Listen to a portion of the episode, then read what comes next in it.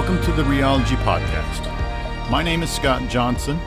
I am not a trained theologian, nor do I have degrees in theology or the Bible. I'm actually just a regular guy who loves and follows God, but wanted to know if there was more to what I was experiencing in the world of church. This podcast is the collection of a journey to dig much deeper into the realm of faith. Realology itself, the word itself, is, is the study of the do over, and it's founded on the philosophy and the principle of stopping what I'm doing and thinking why I'm doing it, especially when it comes to what I know about God, Jesus, and ultimately what this has to do with me.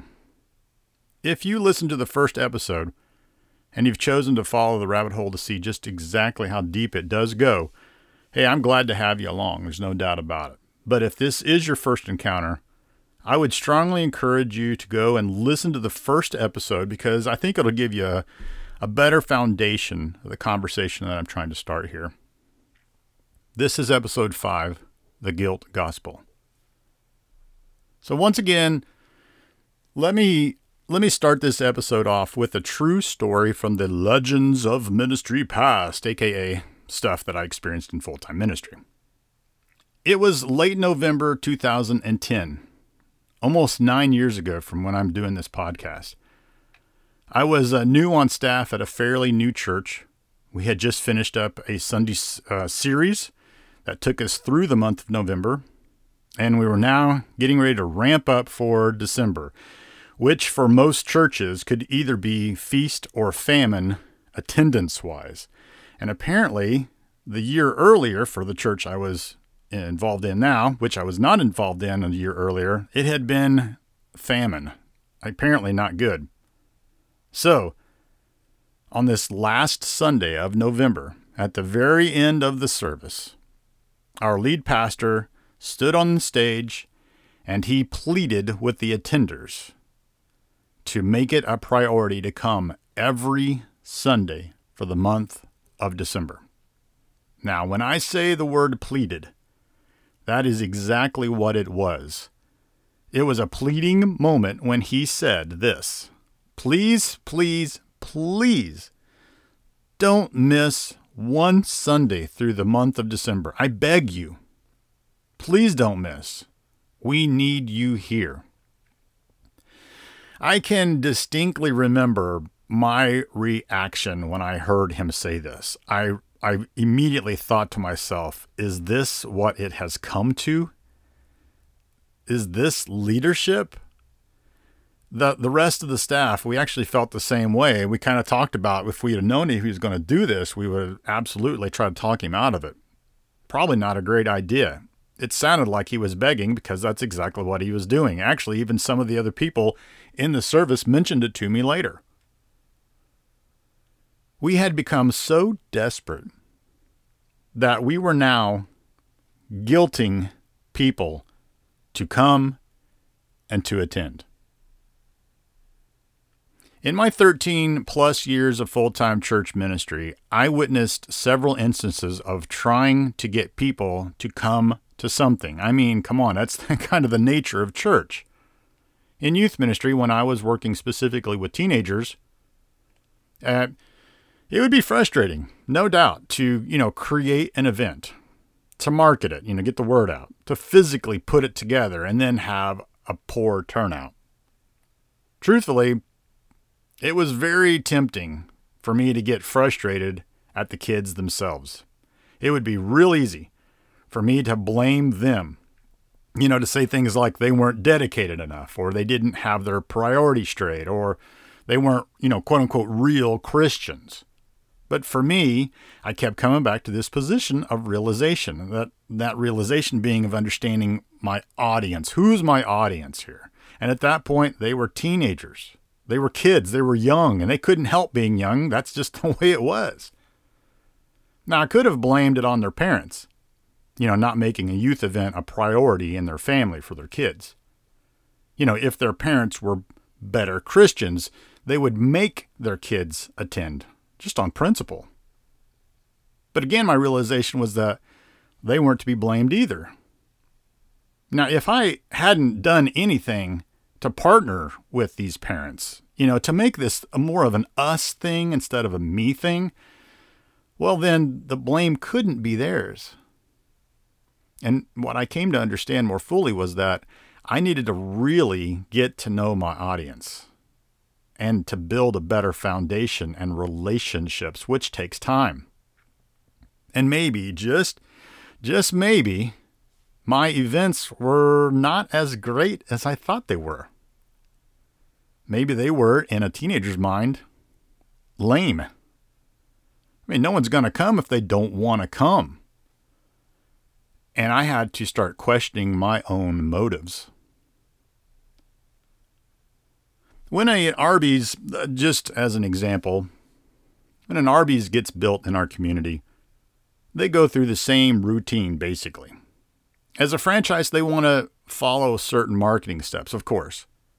They get the land, they build the building, they hire and they train the employees, and then they market their product. They get the word out. Then they open the doors and they kind of just wait. Now, if they market the roast beef and no one shows up, do they blame their potential customers? Well, I really hope not. I mean, that would be kind of crazy. It would do no good whatsoever. The potential customers would just they'd go get some food somewhere else. They could care less. They don't know how good the roast beef is. Arby's, is just like a lot of other businesses, obviously, they try to get customers to come into the building and purchase their product. Duh.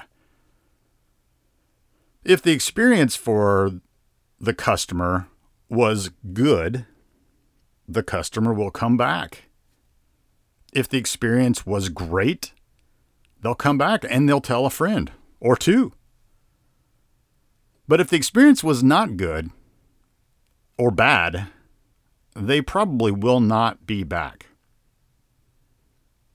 Arby's, just like any other business, know how important first impressions are. Every business is shooting for a great experience, but not all hit the mark.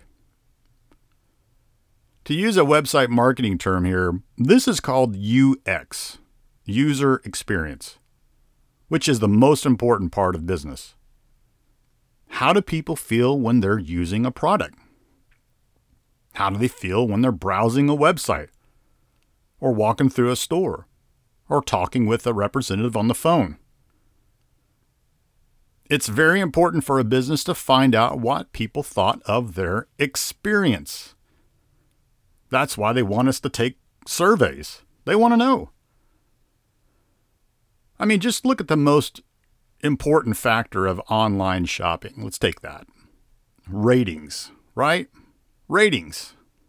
How other people felt about their experience will have a direct effect on whether I'll try the product or even buy it. So blaming the customer because they didn't have a good experience is pretty much just flat out crazy. No business that wants to stay in business does this.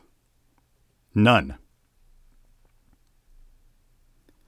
Unfortunately, a lot of churches and a lot of Christians have started embracing a really, really horrible method of getting people to church. Now, in my world and in a lot of people's world, that's called marketing.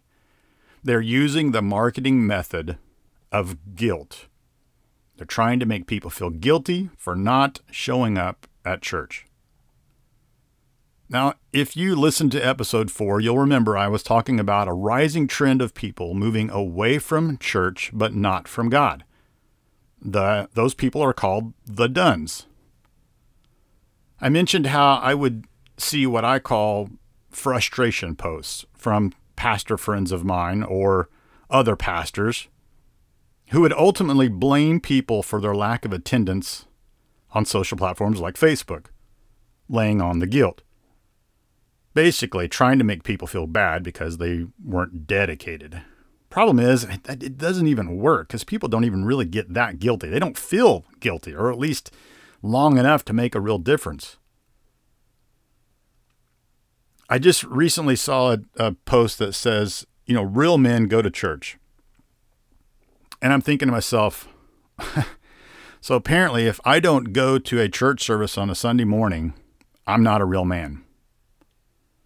Another post I recently saw was shared about uh, from a woman um, urging other women to bring their kids to church.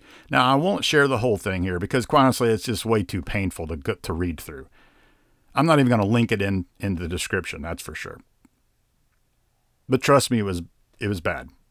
Majority of the post, first in the beginning for sure, talks about getting going through the trouble of getting sleepy kids out of bed, racing them through the house to get dressed, running out of the house with a shoe in one hand and a makeup bag in the other, throwing the kids in the car, throwing Pop Tarts at them to eat in the car, running through the rain, enduring all of this craziness and chaos to get them to church for one main reason alone, they say. Because Jesus is there. Which, of course, is so theologically sound. And it's and it's right in line with scripture, of course. The rest of the post talks about and focuses on what kids will experience there and then how it has eternal value. And then in the end, it says this, and I will quote this part. It says, Let them see you set aside schedules and extracurricular activities and work and busyness to be present with the Lord in His house. I promise you won't regret it. I promise you it won't return back void. Take them to church. I promise it's worth it. I'm just not sure anybody can promise such a thing. How can you promise that they won't regret it? Maybe someone Maybe someone's done all this. They've gone through all the chaos and craziness to get their kids and themselves to church, and their experience wasn't good at all. Maybe they've been doing this for a long time and they finally just gave up. And another thing this post doesn't mention at all any of the other 167 hours in a week where a parent can teach their kids about God, be an example, be in His presence, just by living life. Nope. It just focuses on one day, Sunday, and it focuses on one hour between 10:30 and 11:30 or whatever. And it just focuses in on it being in one specific location. An article I read recently off of an atheist website, actually, was about a Minnesota pastor who created a marketing video about getting people to church. And, and here's his really, really awesome idea. He said, and this is all right before, the week before the division championship in the NFL between the Minnesota Vikings and the Philadelphia Eagles. And he says this if people really wanted the Minnesota Vikings to go to the Super Bowl, praying for that outcome in church was their best bet. Because if they lose, and I quote, you're going to have that guilt on your conscience. He urged people to first show up to church on that Sunday and pray there for the Vikings. The atheist from the site concludes Forget Jesus, forget salvation, Forget the fact that the Vikings were actually blown out by the Eagles 38 to 7. Forget how people are starving in other countries, but you want God to listen to your sports ball prayers. I can't tell if this is just bad theology or a horrible marketing campaign. Well, I would say that's a little bit of both.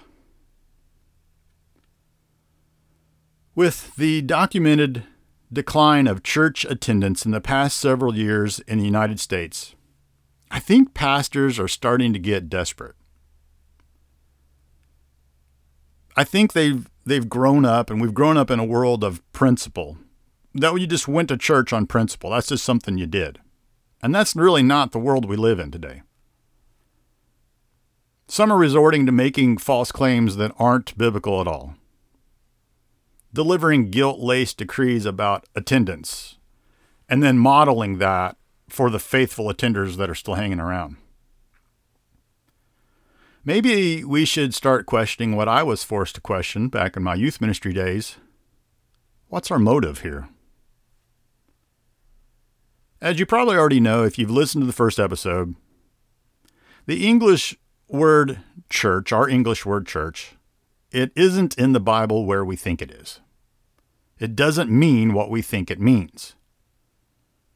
The Greek word ecclesia that Jesus talks about building and dying for in Matthew is basically his body of people, the body of the Christ, those who are daily obedient followers of his teachings, those who are given different gifts to go and make disciples of all nations, mainly those who are called to a higher calling of loving people unconditionally. And we call those people Christians. That's what we call them. Jesus used the word ecclesia. The English word church actually just points to an organization, a nonprofit organization, a ministry. Now, there are a lot of nonprofit organizations that are set up very much like churches. There are lots of ministries that are set up very much like churches as well. And that's because they're all basically in the same type of entity. My wife, she works for a nonprofit organization. They consider themselves a ministry.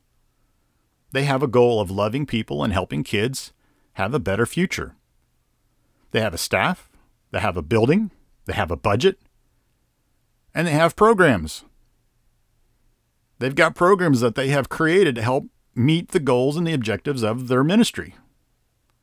Just like the church. The church, it's, it's not the ecclesia. It's made up of the ecclesia, it's made up of Christians, but it's not what Jesus came to build and die for because it's man made. Now, I completely understand the frustration of people not showing up to something that you've created. I understand the time and effort that goes into creating that event. That's something that's that's that's meant to help people in a certain way. I understand doing that as a career of, of it being the main thing that you do and it's and, and it being your absolute passion. I, I get that. I get that. And I understand taking all of that into consideration and then having high expectations, but result, resorting in just a few people showing up or not everybody showing up. It's frustrating. I get it. It is it's it's really frustrating. But when it comes down to it, if you're a pastor and you're putting together an event that few are coming to, or not everybody's coming to, when do you stop blaming those who aren't showing up? When? I, am thinking that might be time to have an honest conversation with yourself about what and why you're doing what you're doing. Be bold enough even to have an honest conversation with those who don't come as to why. Now, I'm not saying they'll answer you, but give them the go ahead to be blunt. I don't know, maybe a blind survey. But when you do that, you have to have an open mind and you have to be ready for criticism. Because maybe the event you're putting on is not as great as you think it is. Even though the intentions may be fantastic, if it's not resonating, it's not resonating. And here's the thing the thought that these people who aren't showing up, the thought that they're not good Christians just because they don't come every week and because they don't come and they sit and stare at the stage with anticipation while the pastor preaches for 40 minutes, they're not good Christians, that is just absolutely wrong. Flat out. It's not anywhere in the Bible. Jesus never mentions it. None of the disciples, apostles ever mention it. They talk about not giving up meeting together, but that doesn't necessarily mean showing up on Sunday morning. It's nowhere to be found. Now, the pastor of the church that I talked about earlier, right? He had a really hard time preaching under 45 minutes. I kid you not. He continually went over 45 minutes and sometimes ending around 55 minutes or even an hour. And when we as a staff would bring this up in our weekly meeting, he would become obviously a little defensive. And he said this he said that what he had to talk about, these people needed to hear. I guess he was like under some impression that we were living in the mid 1800s without the internet or TV or radio as if there was no other way that people could hear what he was wanting to say. And the reality was is that he wasn't really that great of a speaker. He wasn't good enough to hold people's attention past 25 minutes, let alone 45 minutes. And people started zoning out. They started losing interest halfway through. They couldn't even remember what the sermon was about how it started. So his very important message that they needed to hear wasn't even getting heard in those 45 minutes. And the volunteers and childcare were about to rip their hair out, as you can imagine. You've got to start questioning the motive. Who's this really about? You know, I believe it's really easy for pastors to believe that what they are doing is the most important thing. I was there. I get it.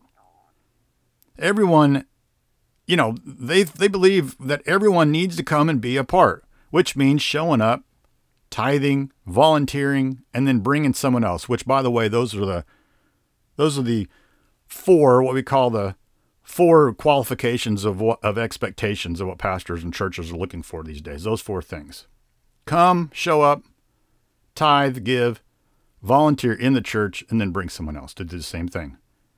Every Sunday. Just for the principle of it, because that's what you're supposed to do.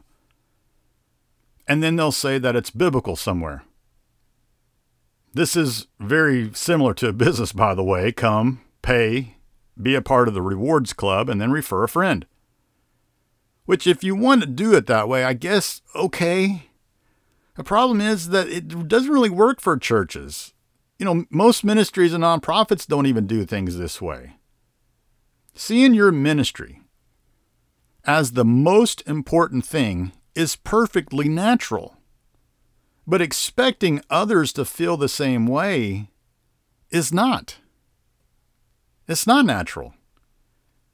And then making them feel guilty for not feeling the same way you feel, you know, that starts to look a little crazy, quite honestly. Let's say what a pastor is doing on Sundays is really, really important. And I'm not saying that it's not important to some degree. What would be the best way to get others to feel the same way that it's really important? What would be the best way to do that? I mean, how did Jesus do it? How, how did he get so many followers without the internet, without TV, without radio, without mass marketing? How did he do it? I mean, his ministry was pretty much based on word of mouth, right? He worked with everyday people, but his work was not everyday. It was extraordinary. What he was doing and saying, it wasn't slick, it wasn't traditional, it wasn't historical, it wasn't ordinary at all. He was doing something that was, at its very foundation, inspirational. He didn't have to tell people to spread the word. Matter of fact, he told several people not to spread the word. In several situations, he's told people, hey, don't tell anybody I healed you. But they couldn't help themselves. they, they couldn't not tell someone because of how inspirational it was. Now, the Samaritan woman at the well in John chapter 4, you probably remember her? She had an incredible experience with Jesus at that well. It was so inspirational that she was changed forever. And then, according to verse 39, it says, Many of the Samaritans from that town believed in him because of the woman's testimony. She said, He told me everything I ever did. I just don't see Jesus making people feel guilty for not choosing to listen to him and not choosing to follow him He put it out there and it was their choice. I see him confronting those who are supposed to be spiritual. I, I get that. The you know the the religious leaders of the time and calling him out and calling him hypocrite. I get that. I see that. But not the average person. It's because his motives were pure. His motives were to, to love people unconditionally and to teach them about his Father. That's what was so different about Jesus. That's what made him and his teachings inspirational, life changing. If a church has a purpose, and they do, um, I mean, almost all churches have purposes or missions or mission statements or purpose statements or goals or etc. And let's say that purpose is to, at the very, very least, equip Christians and reach the lost. Wouldn't it be important to be effective at doing that? I mean, if you're not effective at doing that, obviously you're not doing it. How does making people feel guilty help further your purpose? If someone doesn't want to hear you, does it help to make them feel guilty for not listening? if someone has come to a few of a specific church's services and finds them quite honestly uninspirational or boring, how does it help that church's purpose by making them feel guilty? I, I'm I'm really fuzzy on this. If people are not inspired by what they experience, shouldn't we start looking at what we're doing and questioning why? instead of just thinking that people should come because they're supposed to, shouldn't we stop and think, is what we're doing inspirational? Now, as I said before, that no business blames the customer for not having a good experience. Matter of fact, there's a certain business statement. It's been around for quite some time. You may have heard it before. It's called The Customer is Always Right. No nonprofit blames a potential volunteer for not wanting to come back. No nonprofit just assumes that volunteers will volunteer because they're supposed to. People volunteer for stuff and stick with it because they see value. They are inspired and they believe, truly believe in its purpose. They show up because they want to. That's making disciples. Rob Bell, in his book Velvet Elvis, it's been a few years back, he described establishing the church uh, Mars Hill in Grand Rapids, Michigan. He talks about the marketing aspect, or in their case, the lack of marketing. He told his leaders that he didn't want to set up signs on the streets pointing to where their location was. Some people in marketing would probably have a heart attack at that thought. But his idea was with the signage, it makes it kind of makes it easy for people to kind of point out. And their goal was not to make it easy. Their goal was to make people want to find them, which would lead all the way back to their purpose. Their goal and purpose was to have a Sunday service that would ultimately be inspirational. It would be extraordinary to the point of not just being different, but leading back to the source of inspiration, Jesus. And of course, yeah, Rob Bell, he was a gifted speaker. People would come just to hear him, but they don't stick around because he's a great speaker. He was more gifted in knowing that people need to connect to the relational value of who Jesus is. And that's why his teachings were centered around digging deeper into the stuff that Jesus said. And that made it real for people they could understand, and it ended up being inspirational. People wanted more. They showed up because they wanted to. Now, some may think that I'm trying to sugarcoat things for the lost, right, or attenders, to water it down, to make it entertaining, you know, that old seeker sensitive model. But those things don't last. That's why the seeker sensitive model's not around anymore inspiration lasts. I'm not talking about going out and getting better lighting. I'm not talking about going out and getting a, a hipper band. I'm not going out saying, hey, I say I'm not telling you to go out and, and find, you know, better graphics or whatever. Inspiration lasts. Rob Bell knew that, and so his church became one of the fastest growing churches in the United States. Let's let's clear up one thing here real quick.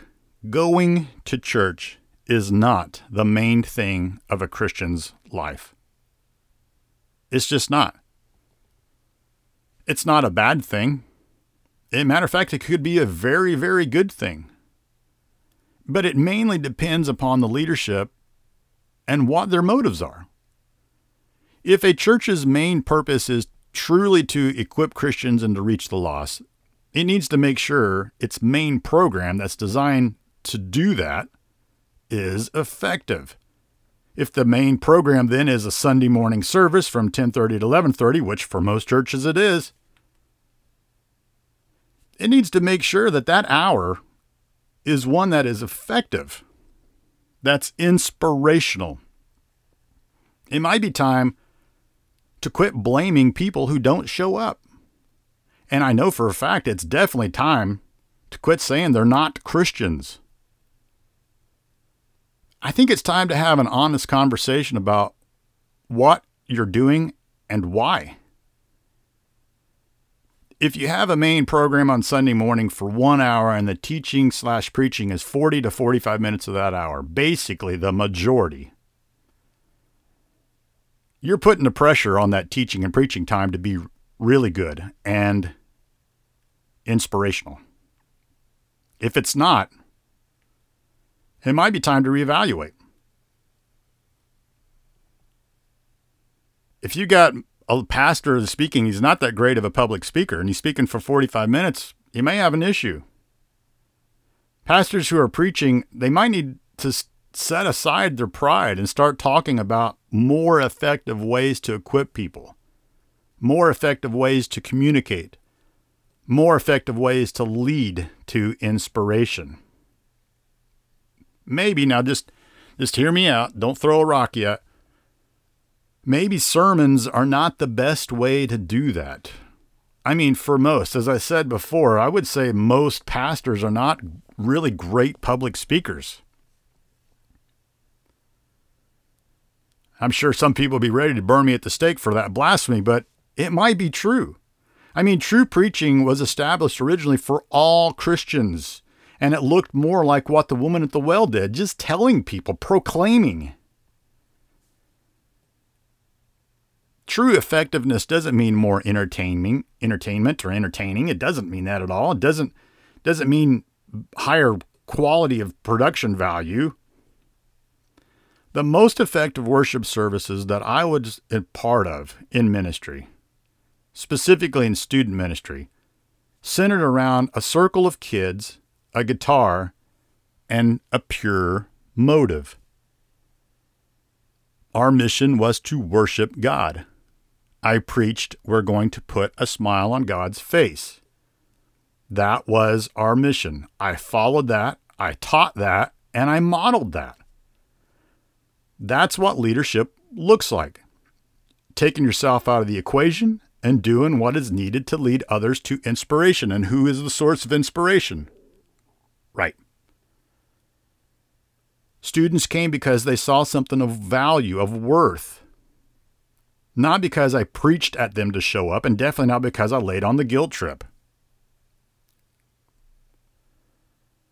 Typically, a church is set up with one main program, the Sunday morning service. It's become less and less effective as the years go by. A church's purpose has been to equip Christians and reach the lost. Well, maybe it's time to change how that's done. Instead of guilting people for not hanging out or coming or being a part or being dedicated enough, maybe it'd be better to inspire them. That process, though, starts with an honest conversation. What are we doing and why? What pastor and leadership can have the guts to set aside their pride and to start this conversation? The answer a church that wants to be around for the next decade or more, and a church that is already linked up with the source of inspiration and can lead others to that same source Jesus. I'd like to encourage you to be willing to rethink, research, and rediscover the mysteries of God, the life of Jesus, and the purpose of the ecclesia. Now, what I'm asking you to do, it's no easy task, nor is it popular, that's for sure. Some might say, hey, just go to church and listen to the sermon and all will be good. Unfortunately, that's not nearly enough. Take a hold of this faith in God with both hands, claim it for your own, investigate God, get to know Him on a much deeper level. But just remember, every bit of this starts with a willing spirit to stop and think. If you spend any time learning about this Jesus in any of the four books that are dedicated to his life in the Bible Matthew, Mark, Luke, and John you're going to quickly find out that his message revolved around this very same mindset. Stop and think.